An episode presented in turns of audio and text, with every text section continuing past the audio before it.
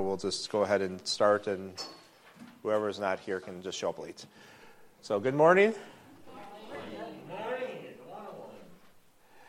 Um, we're continuing along in 2 Samuel chapter 17, uh, continuing the story. David is fleeing from Absalom, and uh, Absalom has, of course, just uh, arrived in Jerusalem. He's uh, setting up his kingdom, his court, and this uh, morning we're going to see how he wants to deal with David because David escaped and he has to do something about him if he wants to be the king. Uh, because David is still the rightful king, and so for him to be king, he has to deal with David yet. And this morning is how is he going to deal with David? And we're going to see that uh, David's plan of having his spy Hushai in place is going to come to fruition, and we're going to see how that works out. So that's kind of the story this morning. Um, and we're going to kind of we take this week and next week is dealing with uh, David and Absalom a little bit, and then chapter 19 uh, is kind of the resolution of the story. So a couple weeks yet on this, and then uh, after that will be kind of the end of David's kingdom after the rest of the, the book. So that's kind of where we're at on 2 Samuel chapter 17 here. So let's go ahead and we'll open in prayer, and then uh, we'll jump into the text this morning. Uh, so, Matt, would you open us in prayer? Thank you.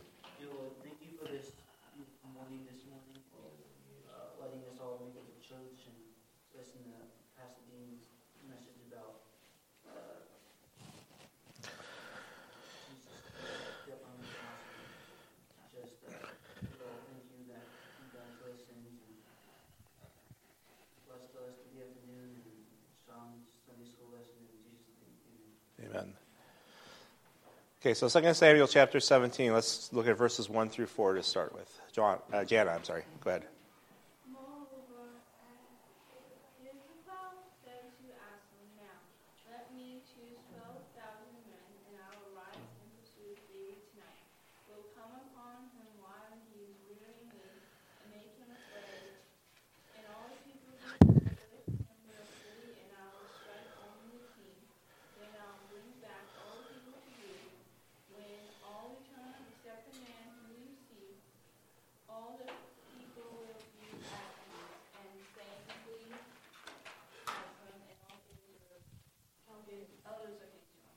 Okay, Ahithophel gives Absalom some good advice.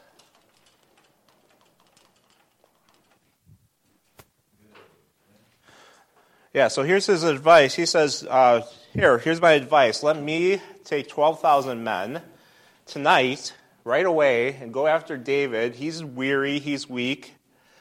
Um, and when I come upon him, he'll become afraid. The people will become afraid. They'll flee. I'll be able to kill David and then I'll bring all the people that went with them back, and basically they'll come back and they'll submit themselves to you. They'll come back in peace, and they'll be your people, and you'll be king, and David will be gone. You won't have to deal with David anymore, and but you'll have all this people, and everything will be fine, and it'll all be taken care of. And I can do that tonight. I can grab twelve thousand men right now and just go and deal with it while he's still not far away, and he's still fleeing, and he's still weak, and they're still confused. I can do that right now. And this is really good advice. You know, deal with deal with the problem right away. Deal with it while David's still close. Deal with it while David's not really organized. And so Ahithophel gives this great advice to Absalom, and Absalom hears it and says, "Oh yeah, that's that's really good advice." The elders hear and they say, "Oh, good advice." So they're pleased with this advice, and this is really what they should do. Well, Absalom wants to get a second opinion, so he uh, asks Hushai, and we know who Hushai is. He's David's spy. And so he's going to give some different advice. So let's look at verses 5 through 10 and see what he says. Josiah. And you can pass this back to Jana. Then Absalom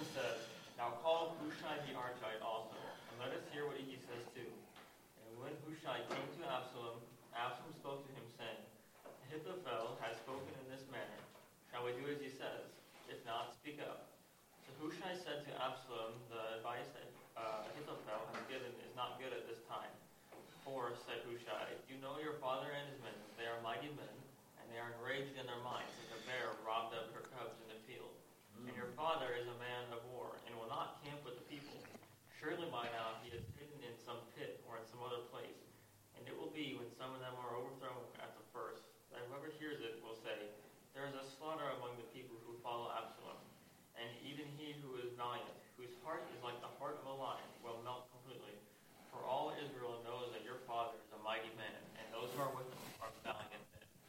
So Hushai starts by advising against Ahithophel.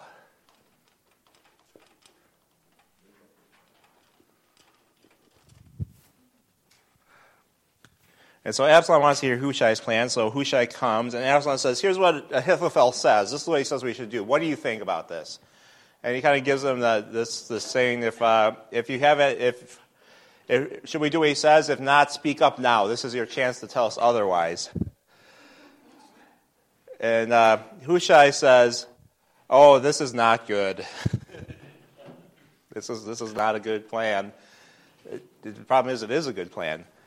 So Hushai, Hushai is going to scare Absalom a little bit that this is not going to work. That he's going to give reasons why. He's not going to say it's not good. Just not say it's not good. He's going to give reasons why it's not good. So he says, uh, "You know why it's not good? Well, look at your dad. What is your dad like? Your dad and his men are they're mighty. These guys are war hardened. They're they're warriors. These guys are fighters." And you know what? They're enraged now. You took the throne from him. He's mad. In fact, he, he's like he's like a mama bear robbed of her cubs.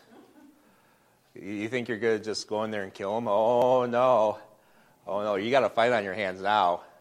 This is not going to be easy. Uh, and he's a man of war. He's just going to camp with his people. He's they're, they're going to set up the camp here, but he's going to be he's not going to be camping with them. He's going to be hiding out someplace. He's going to be hidden in a hole someplace in a pit somewhere, and you're going to go in the camp and he's not going to be there. And so he's going to be hidden. You're not going to be able to find him easy. And then what's going to happen is that when you go in there with your 12,000 men, he's going to start attacking. And when your people start dying, they're going to start spreading rumors, okay?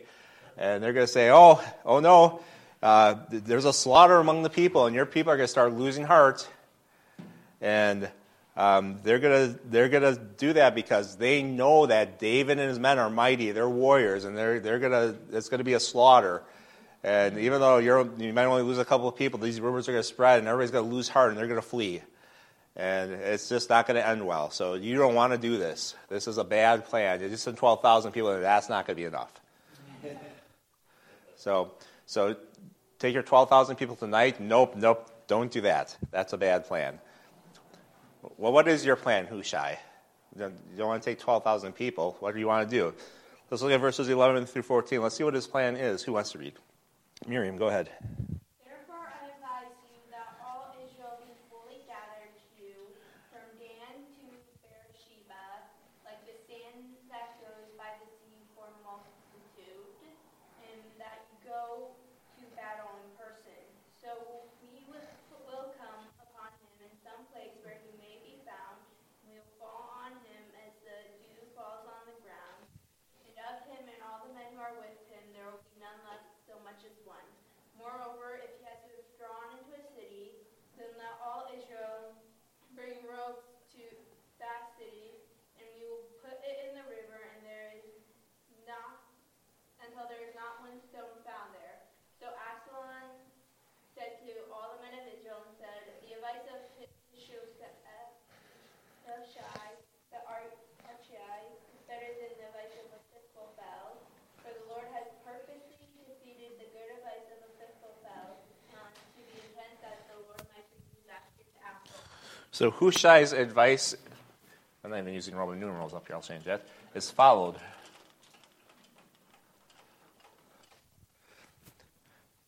And so, what is his advice? Hushai advises Absalom to go with a full army. 12,000 men is not enough. You've got to gather everybody. You gather every warrior from all over Israel. Now, when he says to gather all of Israel, he doesn't mean like every single person in Israel, obviously. Not going to gather the women, the children, old men. He's saying gather all the warriors from all the tribes, get a full army against David, because these 12,000 men aren't going to be enough. And not only that, but you go in person, you lead this army, because you know, you got to really take David seriously here. You go and you overwhelm him. You fall on him like the dew upon the grass. I mean, we're gonna we're gonna just overwhelm him because David is this mighty warrior. You gotta you gotta really be prepared because he's gonna fight. And then if he's in a city, okay, now you got the people that you can go in the city and he's talking about the ropes. Well, why do you need ropes? Well, all these cities have walls around them. So you use the ropes, you pull down the walls, we're going to tear down the city. We'll make sure that we get him, but we got to make sure we have enough people to do this. So don't just take your 12,000 men, don't just send Ahithophel. You lead your full army against David. And uh, Absalom says, Oh, that's really good advice. That's a lot better than what Ahithophel was telling us. We're going with that. And the writer here says the reason why he does that is not because it was better advice, because it says that Ahithophel had good advice, it's because God purposed to defeat the advice of Ahithophel. So God was working in the situation that even though Ahithophel was giving really good advice, God was working in the situation to change the king's heart to make him take the bad advice of Hushai hmm. and then it says the intent of God was to bring disaster on Absalom. So God was working the situation to work out his purpose by using Hushai's bad advice hmm. to bring about his goal and what would happen in the kingdom of Israel. Well, we know that David had his 600 men from, you know, when he was fleeing before, plus whoever else was with him. And, and, there's a possibility that David may have gathered people along the way. So uh, there was no way he had 12,000 men. 12,000 men was probably a lot more than what David had. Um, 12,000 was probably much more than what David had. So 12,000 would have been more. So why was Hushai's plan worse for Absalom? Well, there's probably a couple reasons here, and that's in the next square on the next page here. Um, Hushai's plan had two characteristics which made it worse. One, instead of gathering just 12,000 men relatively quickly, in fact, Ahithophel said, We can go tonight with these 12,000 men. Um, and going to pursue David, Absalom would have needed more time to gather men from the whole nation, and thus giving David, more time to David to prepare for Absalom, and as we will see in the next chapter, prepare a counterattack against him. So this gave David time to prepare, to maybe gather more men, to set up a defense, to set up a counterattack. And we're going to see that there's actually some fighting that goes on. If Ahithophel came that night while David was weary, while David was tired, while David was, um, was weak. He probably would have won. But now that Absalom has to take some time to gather the men, to, to get the troops together, this is going to give David time to prepare. And so Hushai is giving David that extra time that he needs. It also gives David time to flee farther away. It makes Absalom pursue him farther. Also, number two now, this plan plays on Absalom's pride. While Absalom could have defeated David and brought the rest of the people who left with David back under his rule, now Absalom passed on this for the sake of leading the attack on David himself. And when people start to get prideful, when they start acting under, uh, for their own benefit, they start making mistakes. And so, so Hushai is doing these things here. Yeah, yeah. He's, Absalom is now now acting for his own benefit instead of doing what's best for the kingdom, for what would actually help Absalom. Now he's trying to make it more beneficial for what makes him look better instead of doing what's better. So, so Hushai's plan is really a worse plan here. In fact, if they went with Ahithophel, it probably David probably wouldn't have stand much of a chance there because David would not have been prepared. It also, as we'll see in a second, it gives David's spy network time to work because David needs to get information about what's going on. And that doesn't happen instantaneously. And if Ahithophel was able to go out that night and attack David, he would have never found out what the plan was. And so Hushai gives David time to prepare, time to do what David needs to do. So, so Hushai's plan, much worse for Absalom, much better for David. 2 Samuel 17, let's, uh, verses 15 through 17. Who wants to read next? Abigail.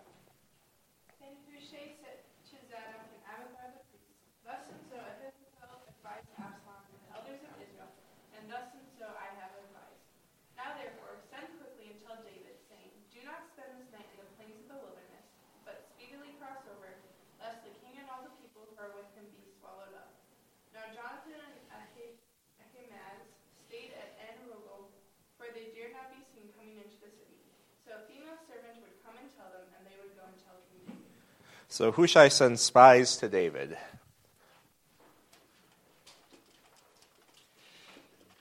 Remember, this was the spy network David set up. You know, you tell the priests, the priests are going to send their sons out to me and let me know what's going on. So Hushai goes to the priests like he was supposed to. He tells them all that was said. He tells the priest to go and inform David, and here's what he says Don't stay on the plains. Don't stay in the wilderness on the plains. Cross over. Now, cross over here, it, seems to mean cross over the Jordan. So it's, uh, they're out here, probably between Jerusalem and the Dead Sea, and he's telling them cross over into Jordan. We'll see in a second that he's going to go east, and that's where he's headed. Um, so cross over the Jordan, and the idea is, or else you're going to get defeated if you hang out here. Because while I postponed Absalom's attack, he's coming with a large army. So if you stay here, you're not going to be able to defeat this large army. I'm giving you time. I'm not giving you a sure victory here. Uh, that's the best he do. Hushai couldn't, you know, part of his plan was he's trying to defeat the advice of uh, uh, Ahithophel, but he's not he can't say, "Oh, Absalom, don't pursue David." That you don't want to do that. He can't stop him from doing that. So uh, he's only giving him time. Um, so Jonathan and uh, Ahimaaz were uh, they're going to be sent, but they're staying outside the city. And the reason they're staying outside the city is because they don't want to be seen going back and forth between the priest and outside the city. So they're hanging out outside of the city. Um, so they have a female servant who's another go-between. So Hushai is going to the priest. The priest is sending a female city to his sons, and the sons are going to David. So this is they got they got this whole network setup going on. Um, so the female servant is going to deliver the message, and then they would go tell it to David. So it's they got a very complicated system here, and it seems like there's a lot going on here. Well, when there's a lot going on here, there's breakdowns in the system, and we'll see that in the next set of verses here, verses 18 through 20. Who wants to read next? Okay. Go ahead. Nevertheless, Boaz saw them and told Absalom. But both of them went away quickly and came to a man's house in Bahurim, who had a well in its court, and they went down into it. Then the woman took and spread a covering over the well's mouth and spread ground grain on it. And the thing was not known. When Absalom's servants came to the woman of the house, they said, Where are Ahimaaz and Jonathan? So the woman said to them, They have gone over the water brook. And when they had searched and could not find them, they returned to Jerusalem. So a woman hides David's spies.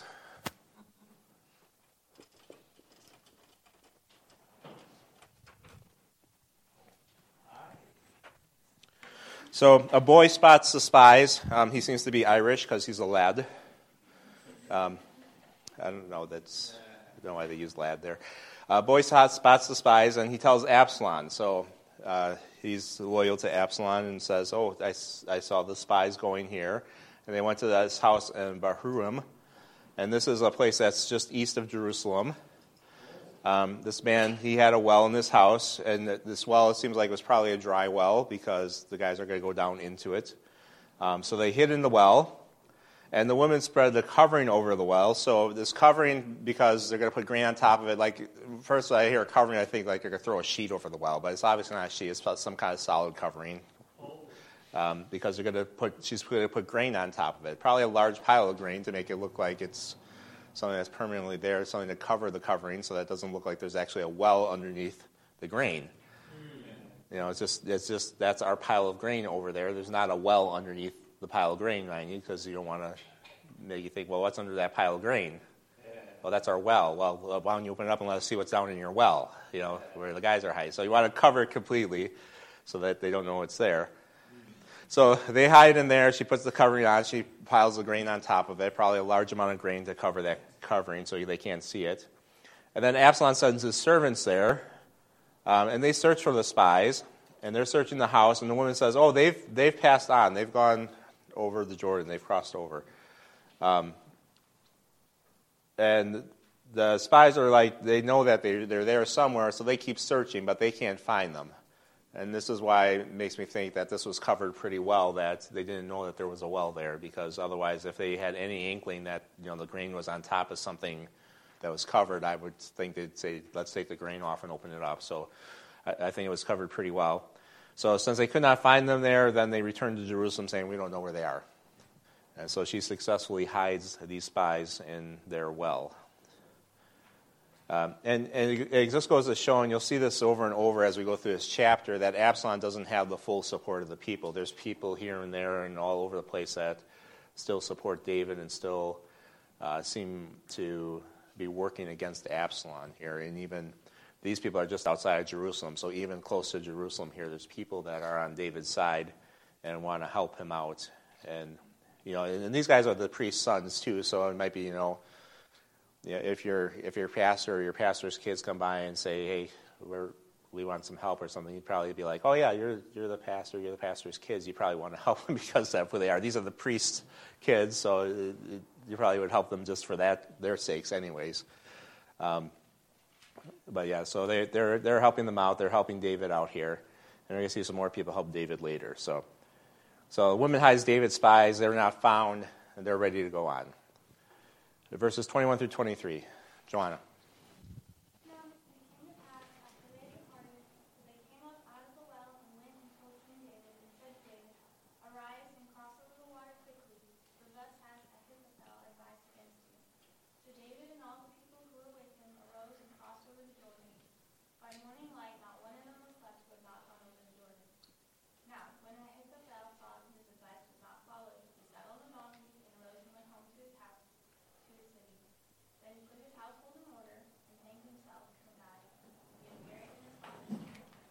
Okay, so two blanks here. David leaves.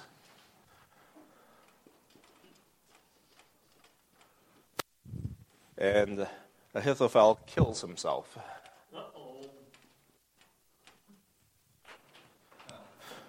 So the spies tell David of Absalom's plan, and notice they, they uh, tell about Ahithophel's plan. And I think the reason is is that there's no guarantee Absalom's not going to change his mind here. And so they need to tell both plans and make sure that David understands this is what Hushai said. You know, so you may have some time, but just in case, you better get going. Uh, but they tell David to cross over the water, again, probably the Jordan, get to the other side of the Jordan. Um, and so David packs up and takes it very seriously. In fact, by morning, he's gone. He's, he's off and running. Uh, so he's, he's gone and has everybody moving. Then we go back to Ahithophel. And so Ahithophel um, really is discouraged here, as you can see. His advice was not followed. He saw that. So he saddles his donkey. He arises. He leaves the king's court. He takes a trip back to his hometown, to his city. He sets his house in order. And he kills himself. Now, this seems really strange to us. You know, it, it, it seems like kind of like you, you, you take your ball and go home and pout and then kill yourself. Right? Why would you kill yourself? Your advice wasn't heeded by the king. So what, right? So why, why would he do that? It seems kind of extreme, doesn't it? Anybody have a thought why he would do that? Joanna.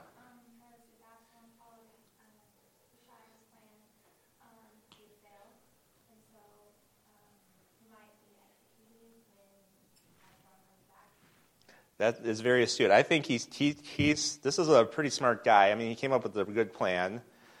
And he sees where this path is leading with Absalom. Absalom's following the bad advice. He sees Absalom's going to fail here. David's going to win out.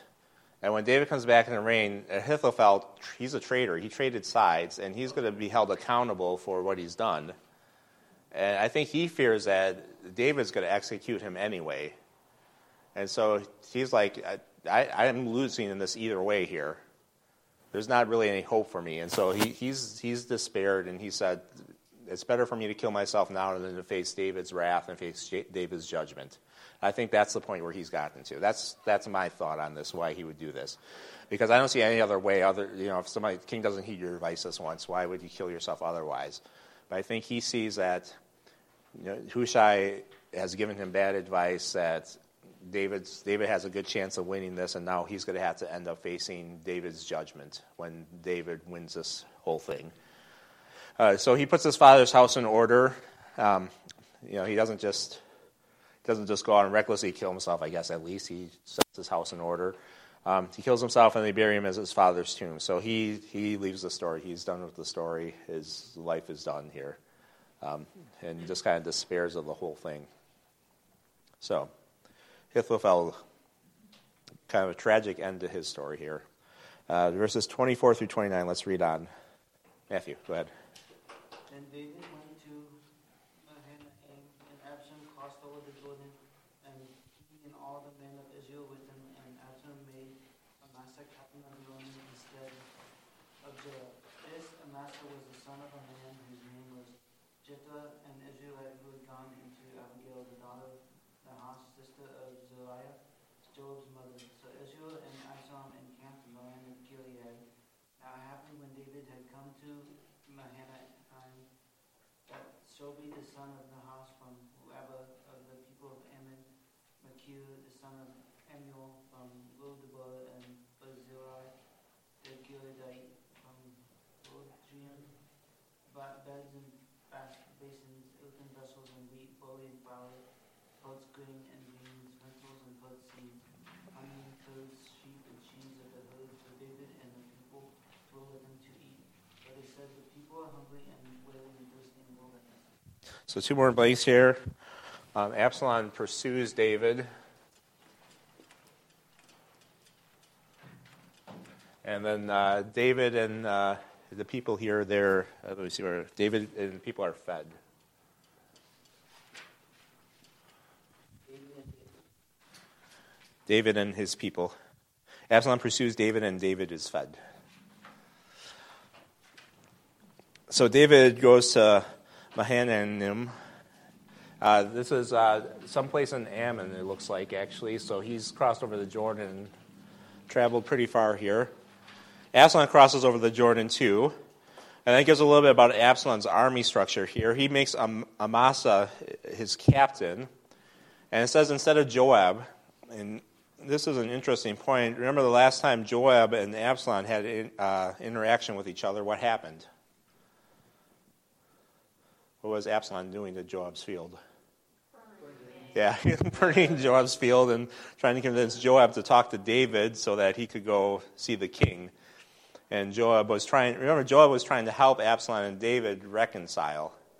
Um, as pitifully as that went, um, Joab was seemed to be trying to help, but uh, apparently Absalom was not making Joab his captain. Now, why is that?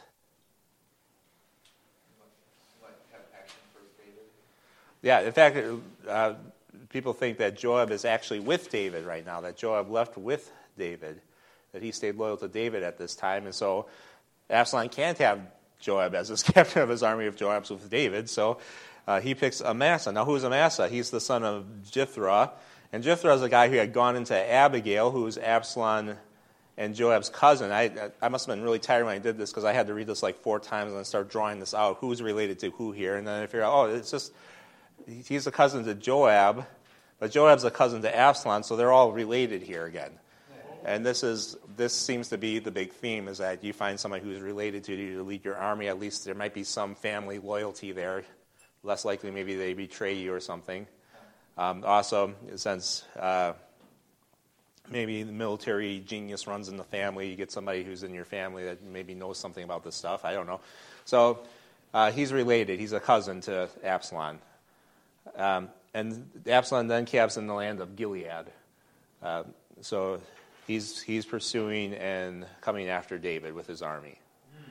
So then we go back to David, and David's here camping in Mahanaim, and these three men come to David. The first one we see is the Shobi guy. Well, Shobi is described as the son of Nahash, um, and he's from Rabbah, and of the people of Ammon. And it says he's a brother to Hanan. Well, Hanan is the king of the Ammonites. And we read about him in 2 Samuel chapter 10. In 2 Samuel chapter 10, David wants to show Hanan um, favor because of what his dad had done for him when David was in exile. So David shows kindness to Hanan.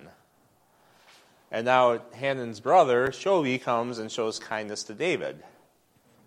And so he seems to have a relationship, at least with Hanan, and probably probably Shobi. I'm sure that the brothers get along somewhat. So Shobi goes to David and brings him some stuff.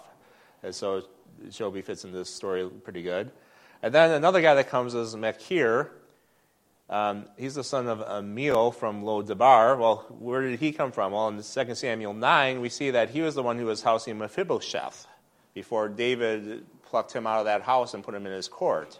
So he was taking care of Mephibosheth before David discovered him and decided to provide for him. And so maybe uh, Machir here, maybe he has some affection towards Mephibosheth because why else would you take care of a guy?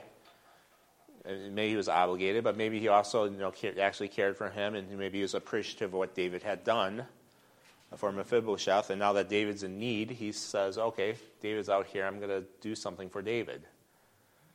Um, so he's there. And then the third guy we see is uh, Barzillai, and he's a Gileadite from uh, Rogelim. And up to this point, we've seen nothing about him. Um, he, he, this is the first time he shows up in the story. Um, he's going to come back a little bit later, a couple of chapters down the way. And he seems to be a much older guy, perhaps rich. Um, David tries to talk him into coming to Jerusalem, and he kind of says, I can't, I'm too old to do that. And so uh, we think that he's an older guy, maybe close to the age of 80 or maybe in his 80s. Um, but Abigail was asking if he was old, and I said yes. And then she asked if he was rich, and I said yes. And she was like, okay, well, that's good. Yeah. So, um, Close to death. I mean, Absalom, obviously, that type of guy's not going to work out. No, Absalom will not work out. Um, so, so he shows up later, um, and so we'll talk about him a little more then. But um, so he shows up, and these guys brought supplies, and they brought beds, basins, and earthen vessels. Um, so I kind of I kind of categorize these. It's not really categorize, categorizing the text, but I categorize these to make it a little bit easier. So these are like the non non food stuff: the bed, the basins, the earthen vessels. Um, they brought wheat, barley, flour, parched grain, beans, lentils, parched seeds. These are like the what do you call them? The dry goods, the the the, the kind of the essential stuff I kind of think of. Um, the honey and curds are kind of like the luxury items, in my opinion. This is the stuff that, that they would think would taste good. I don't know if I would eat curds myself, but um, I, curds are kind of, I, I want the real cheese, but uh, they like curds back then, I would imagine. Honey, I, honey, I guess I would eat. Um, what's that? Yeah, it's, I'm, I'm not as big a fan of honey. We, we produce honey, but I like honey in stuff. Yeah. Um, and then uh, sheep and cheese of the herd. So I'm guessing that they put the cheese in because of where they get the cheese from. Um, you know, the, the goat cheese type stuff probably more. They don't they didn't do the cow cheese like we do. Uh, so that's why they grouped that together. So they brought all this stuff to the people, and the reason they brought it, brought it, they said, the people are hungry and weary and thirsty in the wilderness. Now, notice they didn't say, well, we could make a lot of money off this, we could benefit from their distress. They just saw a need there and said, we can provide this need. I think that's important there that I, I think they saw the need that David had and they decided to do something about it.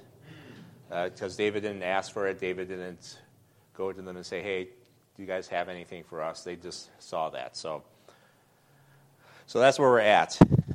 Um, next week we're going to do some fighting. Well, we're not going to do some fighting. They're, our people are going to do some fighting. You guys can do some fighting after. No, you shouldn't do some fighting. Oh, two weeks. Two weeks from two weeks from now, we're going to do it because that's right. Abigail celebrated. Okay. Takeaways. So I think that one of the big takeaways here that we see is God is in control of kings and authorities, and we see that that God was moving Absalom to even uh, foolishly take bad advice in order to do what he would with the kingship in Israel. Um, there's no authority that exists apart from God allowing it to exist. Uh, here we see that God is working to remove Absalom from the position of king and to restore David by working even in the court of the king by allowing him to reject good advice and accept bad advice. And Romans 13.1 reminds us of that. It says, Let every soul be subject to the governing authorities, for there is no authority except from God, and the authorities that exist are appointed by God.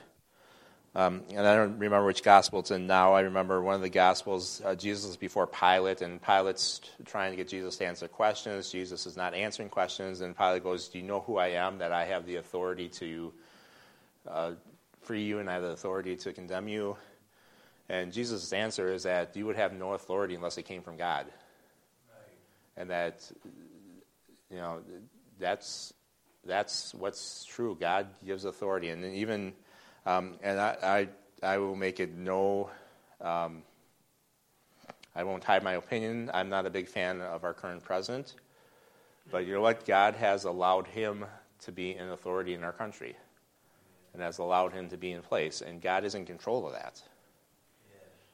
And what that means is that I can trust God in the situation and that I may not like the way he's governing and I may not like the decisions he's making. And I may think that the things that he's doing is hurting our country, but God is still in control of things. And God is still sovereign over the situation, and He's working things out to His will and purpose. And I can still trust God in that situation. And I can still submit myself to the governing authorities. And this passage goes on to say that we should be praying for those authorities. And so I can still pray for my president, and I can still pray that he would get his act together, that he would trust the Lord as Savior, and that he would make wise decisions. And I can pray that God would move uh, our government that he would replace the people that don't like him and that hate him and replace them with people that love him and want to do what's right. And so those are all things that I can do because God is in control of the situation. In this passage, we see that God is, even though he's using this situation, again, to uh, show his judgment to David, he's still working out the situation in the, the government of Israel, in the kingship of Israel, to put David back in place as king and he's working the situation that he's working the heart of, the, of Absalom to make him take bad advice so that he can make Absalom fall and put David back in place as king. And God can move the kings and God can move governments and God is sovereign over that and we can trust him. So I think that's, that's a big takeaway of this passage here as we see this. Um, second one, um, three foreign men saw a need and showed generosity to David and his people. They seemed to do this with no thought for reward, but because they truly wanted to help. And I think that's a, a, point for us. We need to, we are to see the needs in others around us and meet those needs without thought of reward or without expectation of being repaid. Um, you know, I think you know our primary purpose as Christians is to reach people with the gospel. I think that's true. Um, but over and over, the Bible also talks about us meeting the needs of other people and seeing needs that are around us and meeting those needs. Um, even in like Acts 6, when the, the apostles uh, were dealing with uh, the widows that were being neglected in the daily distribution of food, they didn't say, well, hey, no, that's not important. We need to worry about spiritual stuff. Forget about the food. They still said, no, we need to take care of this. It needs to be taken care of. And they pointed men to do that. And so there is a legitimacy to meeting people's needs when there's needs all around us. And so if we have the means and the opportunity to help people, we need to find ways to do that because that's, I think, what God wants us to do. Now, again, our primary purpose is to meet spiritual needs, to reach people with the gospel, to help people grow in Christ. I think that's first and foremost. But that doesn't negate the need that we need to see. Uh, if we see a need in somebody, we need to be meeting those needs that people have. And so it's a good reminder of that. And then my third takeaway is one of, one of these men who helped David may have been helping because of the kindness David had shown in the past, and, and maybe a second one here, even in Machir, uh, kind of second-handedly. But Shobi was the brother of king, the king of Ammon, and David had purpose to show kindness to the king of Ammon early in his reign. When we sow righteousness, we reap righteousness. When we sow goodness, we reap goodness. Uh, David built these relationships not knowing he would have this need later in his life, but when the need arrived, the friendships he built paid off. And I put this verse in here. This is a verse that a long time ago, when I was a younger Christian, a pastor quoted to me once uh, because I was I was always an introverted type of guy, and I didn't make friends very easily. And he quoted this verse saying, "You need to be more outgoing. You need to be talking to people. You need to be interacting with people, and you need to." Engage people because it's important. And he quoted this verse to me. He said, A man who has friends must himself be friendly but there's a friend who sticks closer than a brother. He, he basically gave me the idea that you need to build those relationships with people if you want to have relationships with people. You need to work at that. And I, I think even more than that, that when we invest in people, when we take the time, the energy, the effort to invest in people, God uses those people to invest in us. And that you look at the body, the way the body of Christ works, that each part does its share of the work. That the body doesn't work if we're not working to help other parts of the body. If we're being a foot and we're off on our own doing our own foot thing and not helping the rest of the body, the rest of the body can't help you as a foot. And we need to be working together and investing in each other. And so I, I think that, you know, even though David didn't know that he was going to have this need, he spent time investing in people. He spent time doing good to other people. And God was able to use that so that he could do good back to David through these men. And it's a reminder to us that um, we just need to be doing good to people. We just need to be helping people. And not, not expecting that God's ever going to use that again, but God could use that again to help us, to benefit us that God may bless us for what the good that we've done by using someone else in our lives because of things that we've done for Him. And so we just need to we need to do it because it's the right thing. But God uses those relationships as we build relationships, as we invest in people. That it's a mutual beneficial thing as we grow uh, together as the body of Christ. That the body of Christ grows with us, and, and we work together and we build each other up and we encourage one another and we grow each other. And that's how it's supposed to work. We're, we're not alone in this. We're together in this. We're unified. We're one body. And, and it works together. And I think, I think, you know, this illustration is not a perfect illustration because this is Israel and this is just this one situation. But I, I think it points to a bigger truth that this body works together. We grow together and we help each other. And, you know, you may, you may help somebody else in the church and you may say, I'm never going to see any benefit from that. But what you're doing grows the body, and it, it, affects you, and it helps you, and it grows you, and it helps mature you as a believer in Christ because you're working in the body. We belong together. God put us together for a reason. Yes. And each part has a role to play. Each part has a job to do. Each part has to be there for the other parts, or the body doesn't work right. And you know, Paul talks about that. There's, there's parts of the body that seem more presentable and less presentable, but those parts are all important, and each part has a role to play.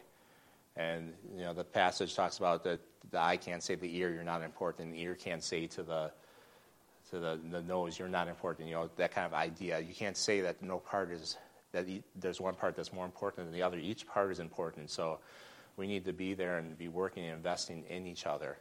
And so I think that's an important thing to grasp out of this. So those are my thoughts. Um, any comments, questions, concerns?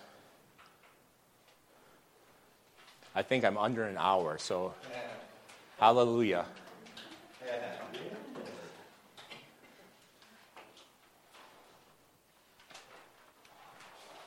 Okay, let's go ahead and close the prayer. Josiah, will you close us?